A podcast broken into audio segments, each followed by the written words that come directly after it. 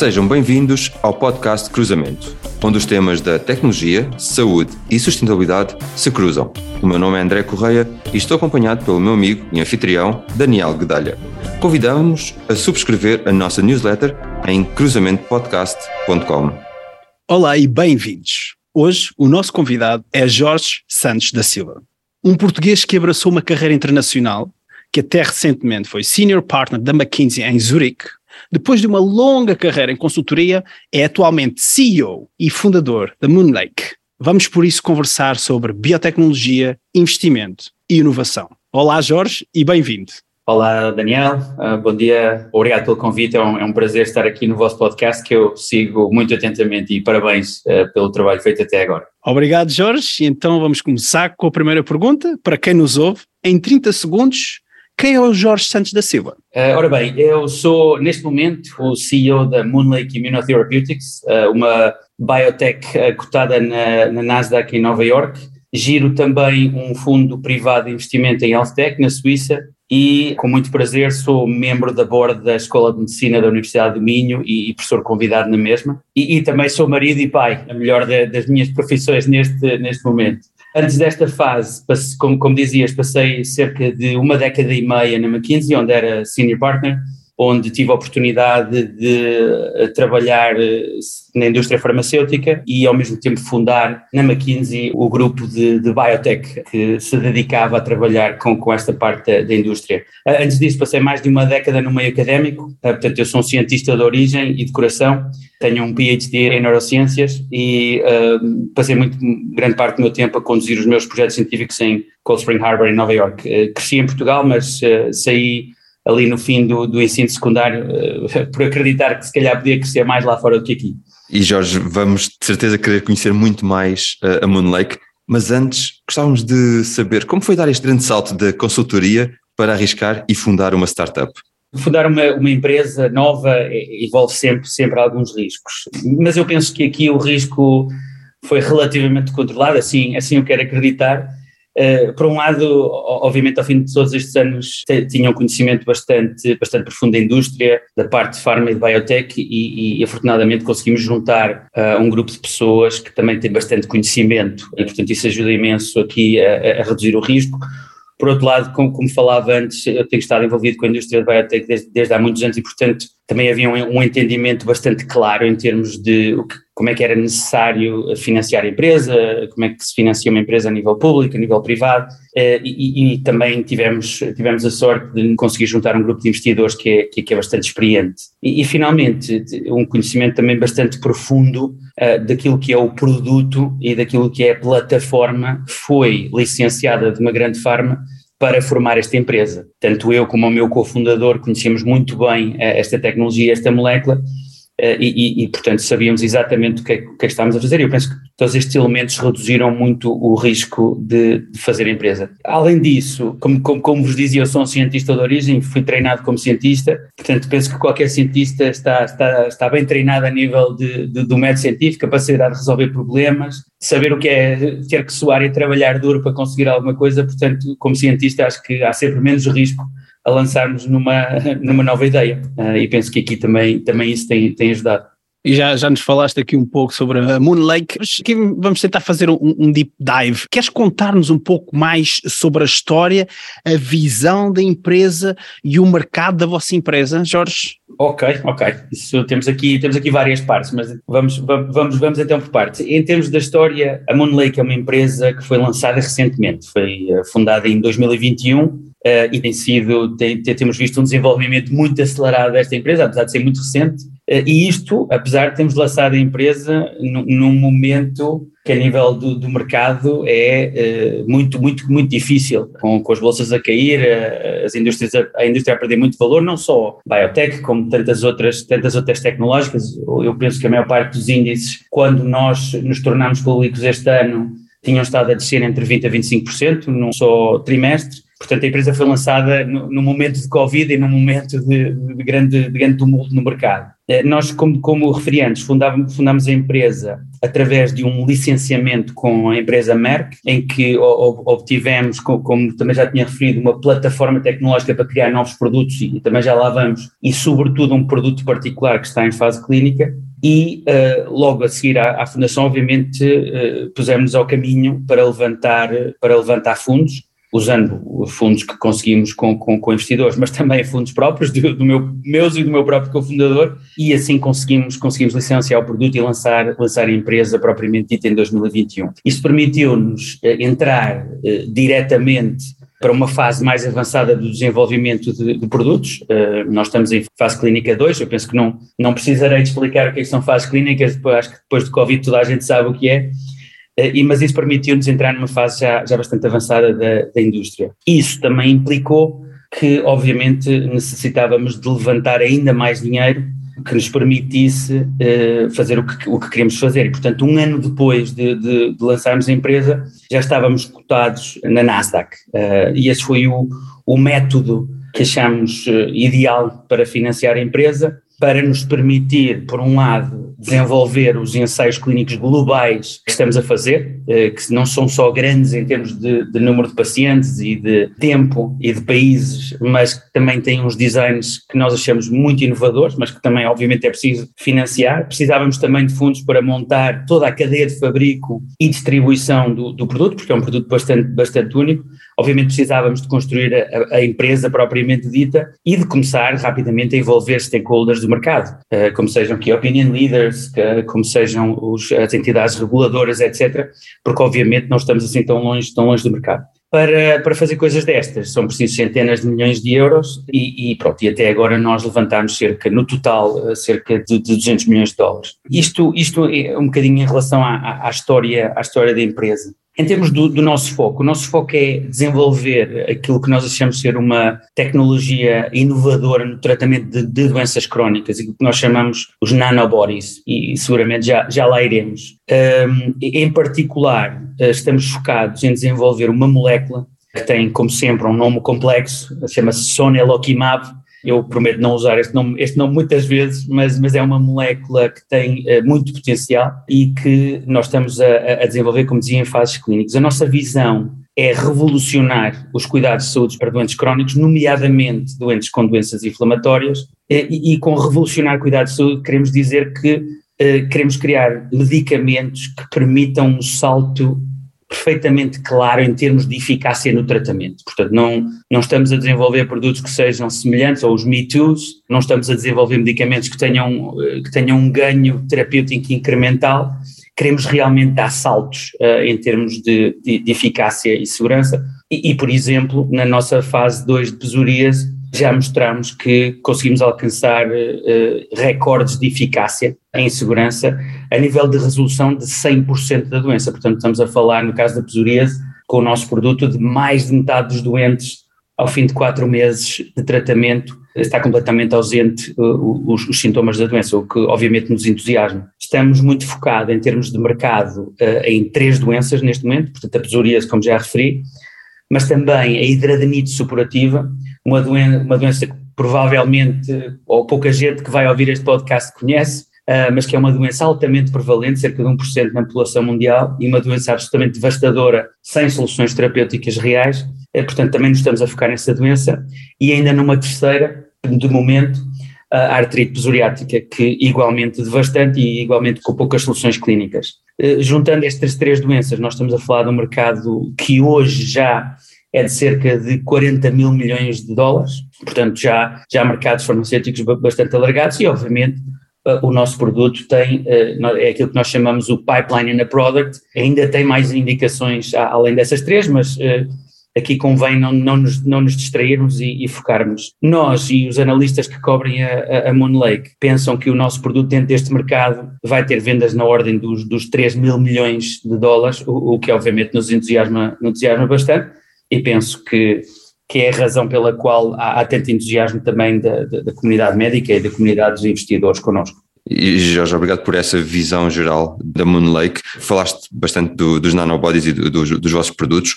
Uh, gostávamos de entrar um bocadinho aí. Quer explicar aos nossos ouvintes o que é isto de um nanobody uh, e qual a inovação que trazem? Uh, ok, André, eu vou tentar manter a resposta curta e não me entusiasmar muito a nível científico.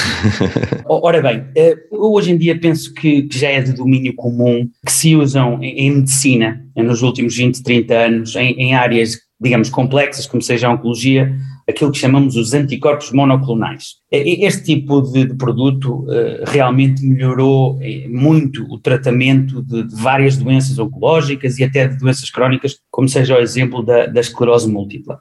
São os anticorpos ou antibódios são moléculas, portanto, muito, importantes, mas ao mesmo tempo são moléculas que em si mesmas são, são moléculas muito grandes uh, e que, portanto, têm muita dificuldade, depois de serem administradas ao doente, de chegar a vários órgãos ou a tecidos mais profundos que necessitam, nos quais exista a doença que precisa de ser tratada. Os anticorpos conseguem se ligar só a um alvo, portanto só se conseguem ligar a uma ou outra molécula para levar a cabo o seu, o seu papel terapêutico, não se conseguem ligar a muitas, e a, a, para, para quem conhece a indústria, a produção de, destes produtos biológicos, destes anticorpos, é, é, bastante complexa. E é aqui que entram os nanobodies, ou os, nano, os nanocorpos. Portanto, um nanobody é aquilo que se considera a, a molécula biológica mais pequena que consegue reter as características mais importantes de um anticorpo, isto é, a grande afinidade por um alvo e a grande especificidade por esse alvo, mas o nanocorpo consegue fazer isso sendo 10 vezes mais pequeno. E, portanto, isto permite a penetração em tecidos humanos de forma muito mais eficaz, chegando assim a todos os tecidos de uma maneira, de uma maneira mais rápida. E isto é muito importante, sobretudo para tratar doenças, por exemplo, existem dentro de uma articulação, ou dentro de um órgão, ou numa zona que seja muito pouco vascularizada, como seja a parte da derme na pele, áreas em que os anticorpos têm muita dificuldade em chegar. Além disso, os nanobodies, além de serem pequenos, uh, têm outra característica, que se podem ligar uh, vários nanocorpos uns aos outros, dois, três, quatro. O, o, para que é que isto interessa? Em vez de ligarmos só um alvo, podemos ligar múltiplos alvos. E isto permite regular a doença de uma forma muito mais precisa e muito mais eficaz. O exemplo do nosso produto Sonelokimab é, é um produto que tem três domínios, que liga três coisas diferentes, liga duas moléculas que estão envolvidas no processo inflamatório que é, e que é necessário inibir, em vez de só uma, e ainda tem um terceiro domínio que liga uma outra molécula que se acumula em zonas de inflamação. Portanto, não só conseguimos ligar dois alvos e regular a inflamação de uma maneira mais fina do que, do que com um anticorpo, mas até temos um outro domínio que faz com que o anticorpo preferencialmente vá para esses locais onde consegue penetrar por ser, por ser pequeno. Portanto, são moléculas multiméricas, se, se me permitem chamar-lhes assim,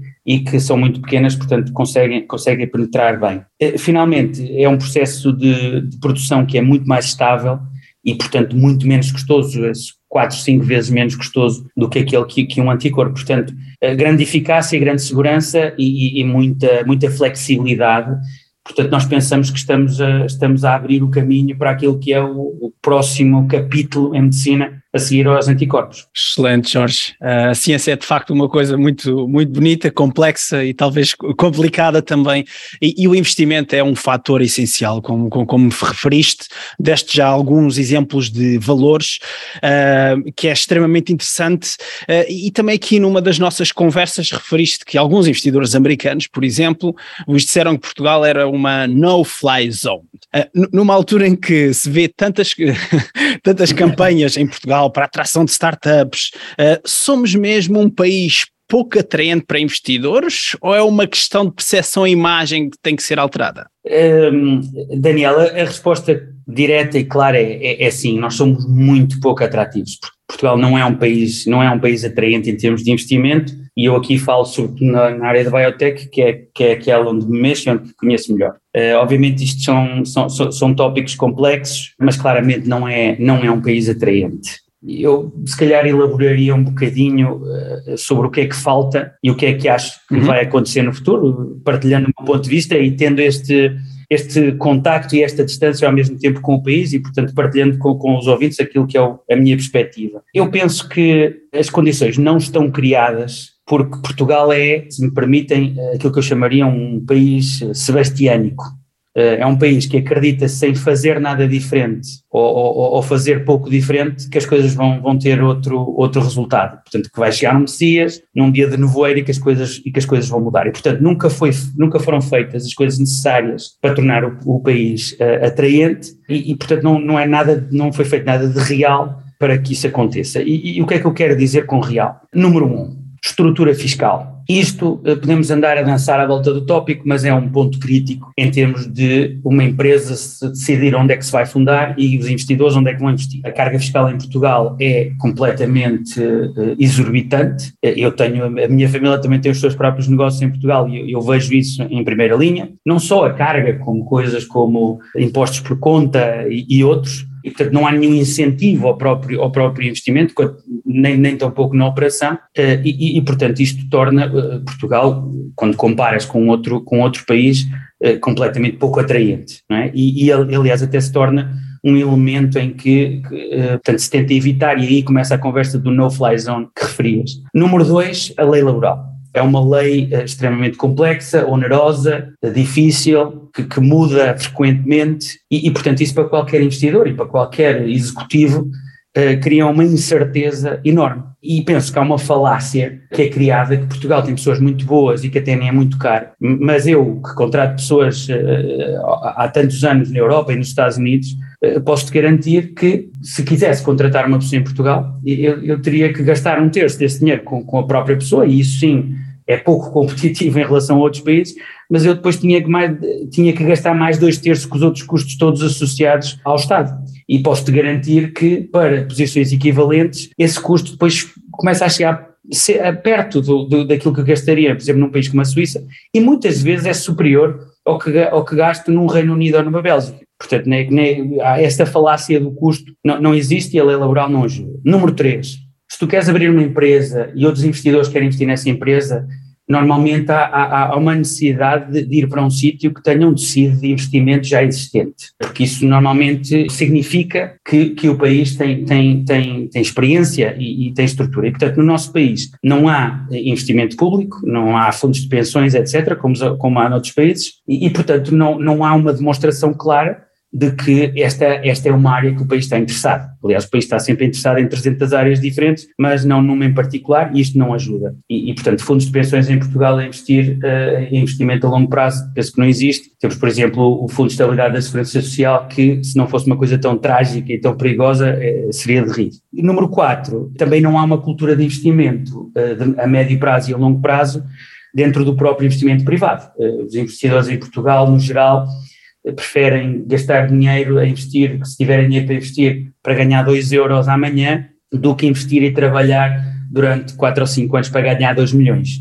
No fundo, era esta a maneira como eu ilustraria. Portanto, eu não estou a referir uh, elementos que sejam extraordinários, eles existem em outros países e podem perfeitamente ser copiados. Portanto, e, e não, não, é um, nem dois, nem três investidores que, que olham para Portugal na, desta maneira. E, portanto, quando fazem as suas escolhas em termos de onde é que investem, não vão correr riscos necessários em Portugal. portanto, Portugal não é, uh, não é um país atraente. Portugal vai ser um país atraente, Daniel e André.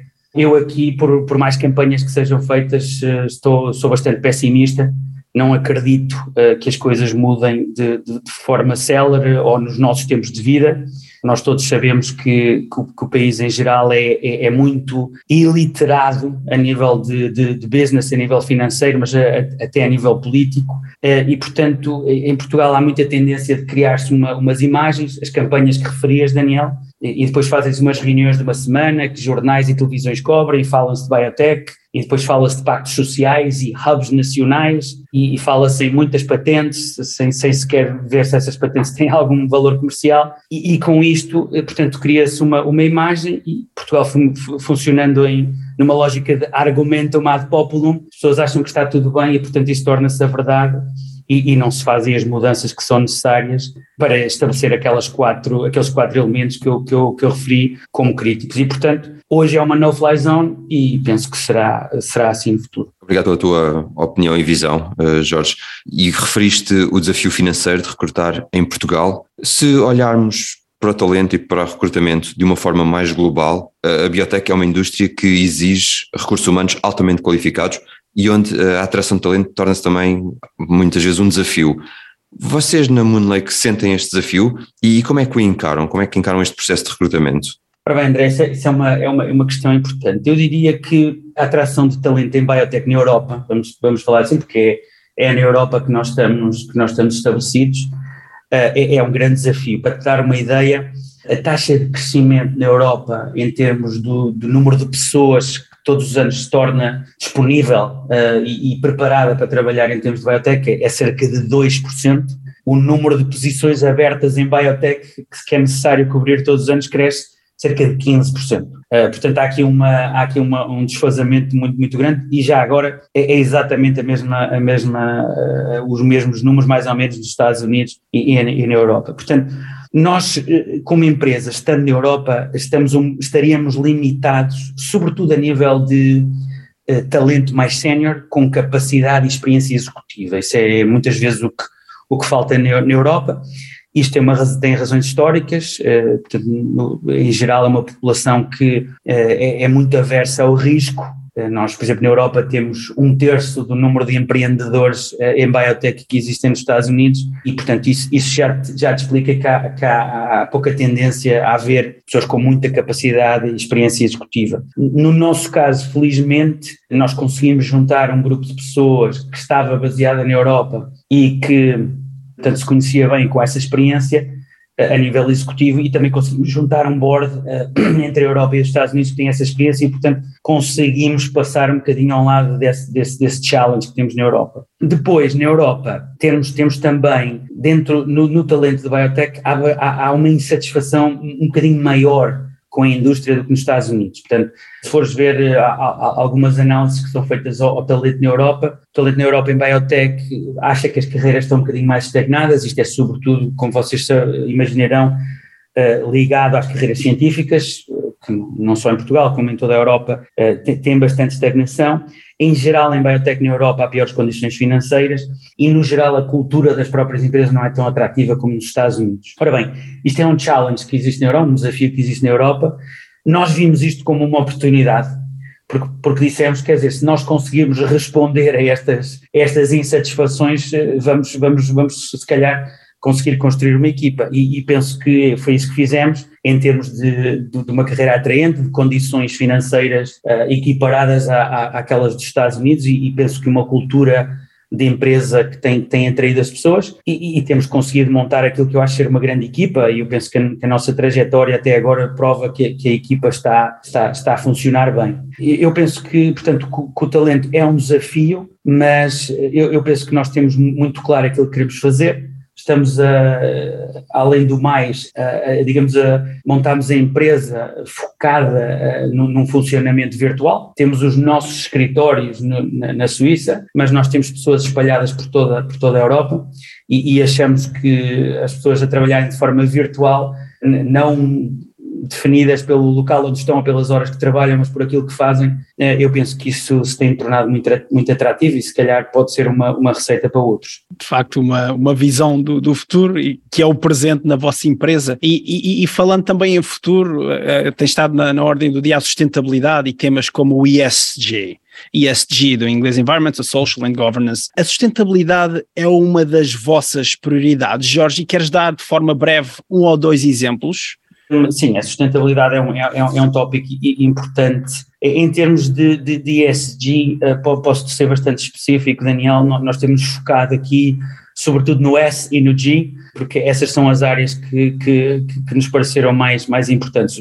A parte de governance, como empresa pública, eh, nós temos, eh, obviamente, dado muito foco a essa parte, sobretudo na, na, na questão da, da, composição do nosso board em termos de, de, de cybersecurity uh, e uh, assegurar-nos que a compensação dos nossos executivos, eu incluído, porque não sou só fundador e board member, mas também sou, também sou executivo, uh, que, que, tenhamos uma compensação sustentável e razoável. E por outro lado, temos estado a implementar políticas e princípios muito estritos de ética, a nível de, de, comportamento, a nível da própria empresa e da investigação, e temos estado a desenvolver um esforço para, para fazer essas, esses princípios e, esses, e essas políticas éticas transparentes e públicos, para que as pessoas percebam como é que a nossa empresa funciona. Às vezes Farma, se calhar, é um bocadinho fechada nesse aspecto. Na parte do social, a diversidade, como, como, como, como tantas outras empresas, é, é, é, um tópico importante. Se há coisa que eu tenha aprendido no mundo é que não há ninguém que não tenha uma ideia importante que devamos ouvir e, portanto, a diversidade tem, tem sido muito importante, não só a nível de género, mais de metade da, das pessoas na Moon Lake são, são do género feminino, eh, mas outras, nós temos bastante variedade a nível étnico e, e a, nível, a nível profissional e mesmo até a nível, a nível de idade. Uh, portanto, tudo com, com, com este foco na responsabilidade da nossa empresa de não, não estar só a fazer mais, mais um medicamento, mas a ser uma empresa e a lançar novas, novas soluções terapêuticas uh, que realmente não só mudem a vida dos doentes, mas que inspirem aqueles que trabalham connosco. E, e já falámos uh, sobre vários temas e, e, sobre investimento em Portugal, deste os exemplos dos desafios de uma forma também macro, mas gostávamos de aprender aqui um bocadinho com, com o que também aprendeste na, na, tua vasta carreira internacional e, como disseste, tens um contacto muito direto com Portugal. Como olhas para o nosso país de um ponto de vista social, económico e político? André, já percebi que me fazes as perguntas difíceis. Eu, eu, eu vou tentar partilhar eh, rapidamente algumas perspectivas, sobretudo, como dizes, em, em, comparação a outros países, não é? Aqueles que nos estão a ouvir já, já, já perceberam que, uh, por um lado, tenho, tenho uma, uma grande paixão pelo nosso país, por outro, vejo, vejo de, uma, de uma forma extremamente negativa. E, referias a parte social, uh, pronto, socialmente, eu já tinha referido, já tinha aludido a isso antes há uma grande iliteracia em termos de pensamento crítico, em termos financeiros e em termos políticos. Portanto, nós temos, como cidadãos médios, eu, eu penso que as pessoas realmente não, não, não sabem pensar eh, e não, não, aprenderam a pensar e, e, e, a ser críticas. E eu penso que a prova disso está no facto de, ao, ao fim de todos estes anos, as pessoas continuarem a perder, a perder o seu poder de compra, cada vez serem mais pobres, portanto, a, a pertencerem a um Estado, a, a, um Estado endividado cada vez mais, uh, com cuidados de saúde pobríssimos. Eu conheço bem esta realidade e, e não me deixa de chocar uh, o, o, facto de termos 5, 6, 7 anos de atraso para a aprovação de medicamentos em Portugal e que depois esse acesso demora às vezes até 10 anos para uma pessoa poder receber o, o, o medicamento uh, que necessita e, e, ao mesmo tempo em que uh, é vendido uh, o Sistema Nacional de Saúde em Portugal como uma coisa excelente que merece existir, ser financiado e salvo quase como por imperativo religioso. É? E, portanto, socialmente eu acho que há, muita pobreza, há muita iliteracia em tópicos importantes e, portanto, não se exige uh, mais do país. Uh, não se exige mais e melhor, não se exige que cresça, não se exige que sejam criadas as condições, as condições de investimento, portanto, prefere-se que o mundo vá andando e, e, e, a coisa não fique pior, uh, e portanto eu penso que isso é, em relação a muitos outros países, pequenos ou grandes, torna, cria uma grande desvantagem social para Portugal. Depois isso, como, como já referi, refere-se, reflete-se a nível, a, a nível económico. A mim não me deixa, não me deixa de surpreender que hoje, em 2022, nós tenhamos uma dívida soberana que ainda seja maior do que aquela que era em 2011. Portanto, pelos vistos, não aprendemos grande coisa. Uh, isto, apesar de todas as ajudas de Covid e impressões de dinheiro, uh, aqui estamos, não é? E, e, e, penso que isso, isso diz tudo, tal como a grande exposição que existe a nível Portugal, a nível de, de, de empréstimos, empréstimos sobretudo, sobretudo a nível imobiliário, mais, mais crescimentos de mais de 90% ou mais de 90% dos empréstimos que são, são variáveis e, portanto, eh, em grande risco de, de, de, criar defaults rapidamente. Eh, e eu não deixo de notar que Portugal, eh, quer dizer, são quase 4 milhões de pessoas num universo de 10 milhões que ou são pobres ou estão em risco de pobreza. E, e, e, portanto, eu acho que, acho que esse para mim continua a ser um dos números mais impressionantes, porque, como te digo, reflete a, a pobreza económica, mas também a pobreza social. Politicamente, eu penso que já falámos, já falámos nisto, são tantas coisas que eu acho que nem, nem, consigo, nem consigo descrever, mas obviamente uma, uma, uma, um, uma, um tecido político que saia deste, deste grupo social que, que, é pouco desenvolvido e que, portanto, não podemos esperar que os políticos sejam melhores do que a média e pronto, e penso que, que há uma grande tendência da parte política em o, ser político é um emprego e, portanto, uma pessoa tem que fazer as coisas para continuar a ter um emprego, não necessariamente para, para melhorar o país. E, portanto, penso que, que todas estas coisas criam uma, um, um quadro de Portugal que eu vejo, comparativamente com outros países, muito, muito negativo. Obrigado pela transparência, Jorge, pelo shake que de facto é preciso. Uh, vamos aqui caminhando para o fim e olhamos novamente para o futuro. Uh, e nesta segunda série do podcast de Cruzamentos, Jorge, nós estamos a focar-nos na tecnologia, na saúde e sustentabilidade.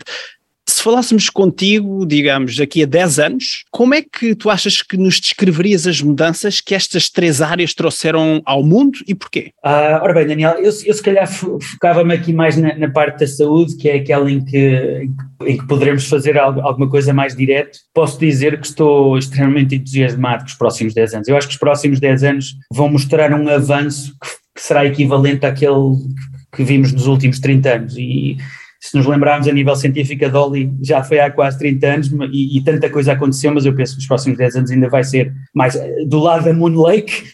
Espero que nos próximos 10 anos tenhamos mudado a vida de milhões de doentes crónicos, que esperamos nesta, nessa altura poderem gerir a, a, sua doença e terem uma vida, uma vida normal. E, portanto, penso ser essa Espero que seja essa a nossa contribuição, mas em geral eu penso que nós vamos ter uma medicina muito mais personalizada, vamos ter uh, diagnósticos muito mais, muito mais finos, com tecnologia que nos vai permitir reduzir o tempo e o custo para perceber como é que um, como é que um doente está e como é que está essa a, a doença. Uh, hoje em dia já estamos a começar a chegar a escalas de detecção na ordem do femtomolar, com o nosso fundo privado, nós estamos a investir em muito health tech virado para essa zona, eu estou muito entusiasmado uh, com essa parte, porque perde-se muito tempo, muito dinheiro e muitos anos de vida com a gestão do doente, uh, além do medicamento, e eu penso que os próximos 10 anos vão revelar inovações extraordinárias a nível dessas detecções, e penso que vai ser a década da edição genética em força. Uh, ainda ontem vimos a primeira aprovação do primeiro medicamento baseado em CRISPR, e penso que isso vai ser um, um, um foco cada, cada vez maior. E depois há, há duas, uma ou duas áreas que, que, estão a começar finalmente, do meu ponto de vista, a, a aparecer cada vez mais, e eu tenho esperança que, que os próximos 10 anos eh, revelem que elas estão aí em força. Uma é a questão da, da, prevenção em saúde, o custo evitável, eh, não é reduzir os custos, porque isso vai diminuir eh, em muitas vezes o cuidado de saúde, mas é em reduzir os custos evitáveis que, que vai mudar a saúde. E, portanto, a parte da prevenção penso que será muito importante, e associado a isso, uh, número dois, a toda a tecnologia que está uh, associada a analisar dados em escala e a própria maturidade das pessoas em perceber que os seus dados científicos têm um valor e que esse valor uh, pode ser aportado para todo o sistema se se permitir a análise, uma análise cuidada, mas mais, mas mais de, de previsão.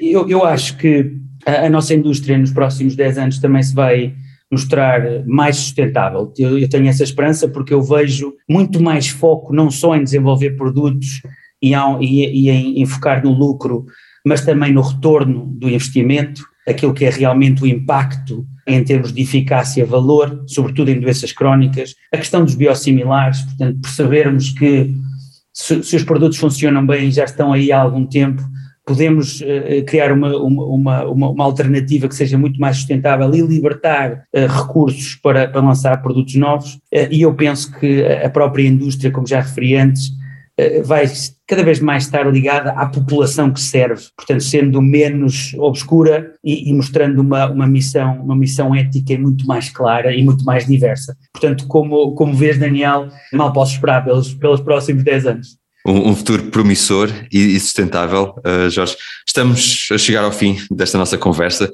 Muito obrigado, queremos agradecer o teu tempo e a tua disponibilidade. Falámos com Jorge Santos da Silva, CEO e fundador da Moonlake, sobre biotecnologia, investimento e inovação e também como Portugal é olhado por alguém com uma grande experiência internacional. Jorge, esta é a última. Caso os nossos ouvintes queiram saber mais sobre ti ou acompanhar a tua atividade, onde é que podem encontrar online? LinkedIn, Twitter e moonlaketx.com. Excepcional. Quanto a nós, podem também encontrar-nos no nosso website e redes sociais como LinkedIn, YouTube ou Twitter. Convidamos também a subscrever a nossa newsletter. Despeço-me e até à próxima conversa. Até breve.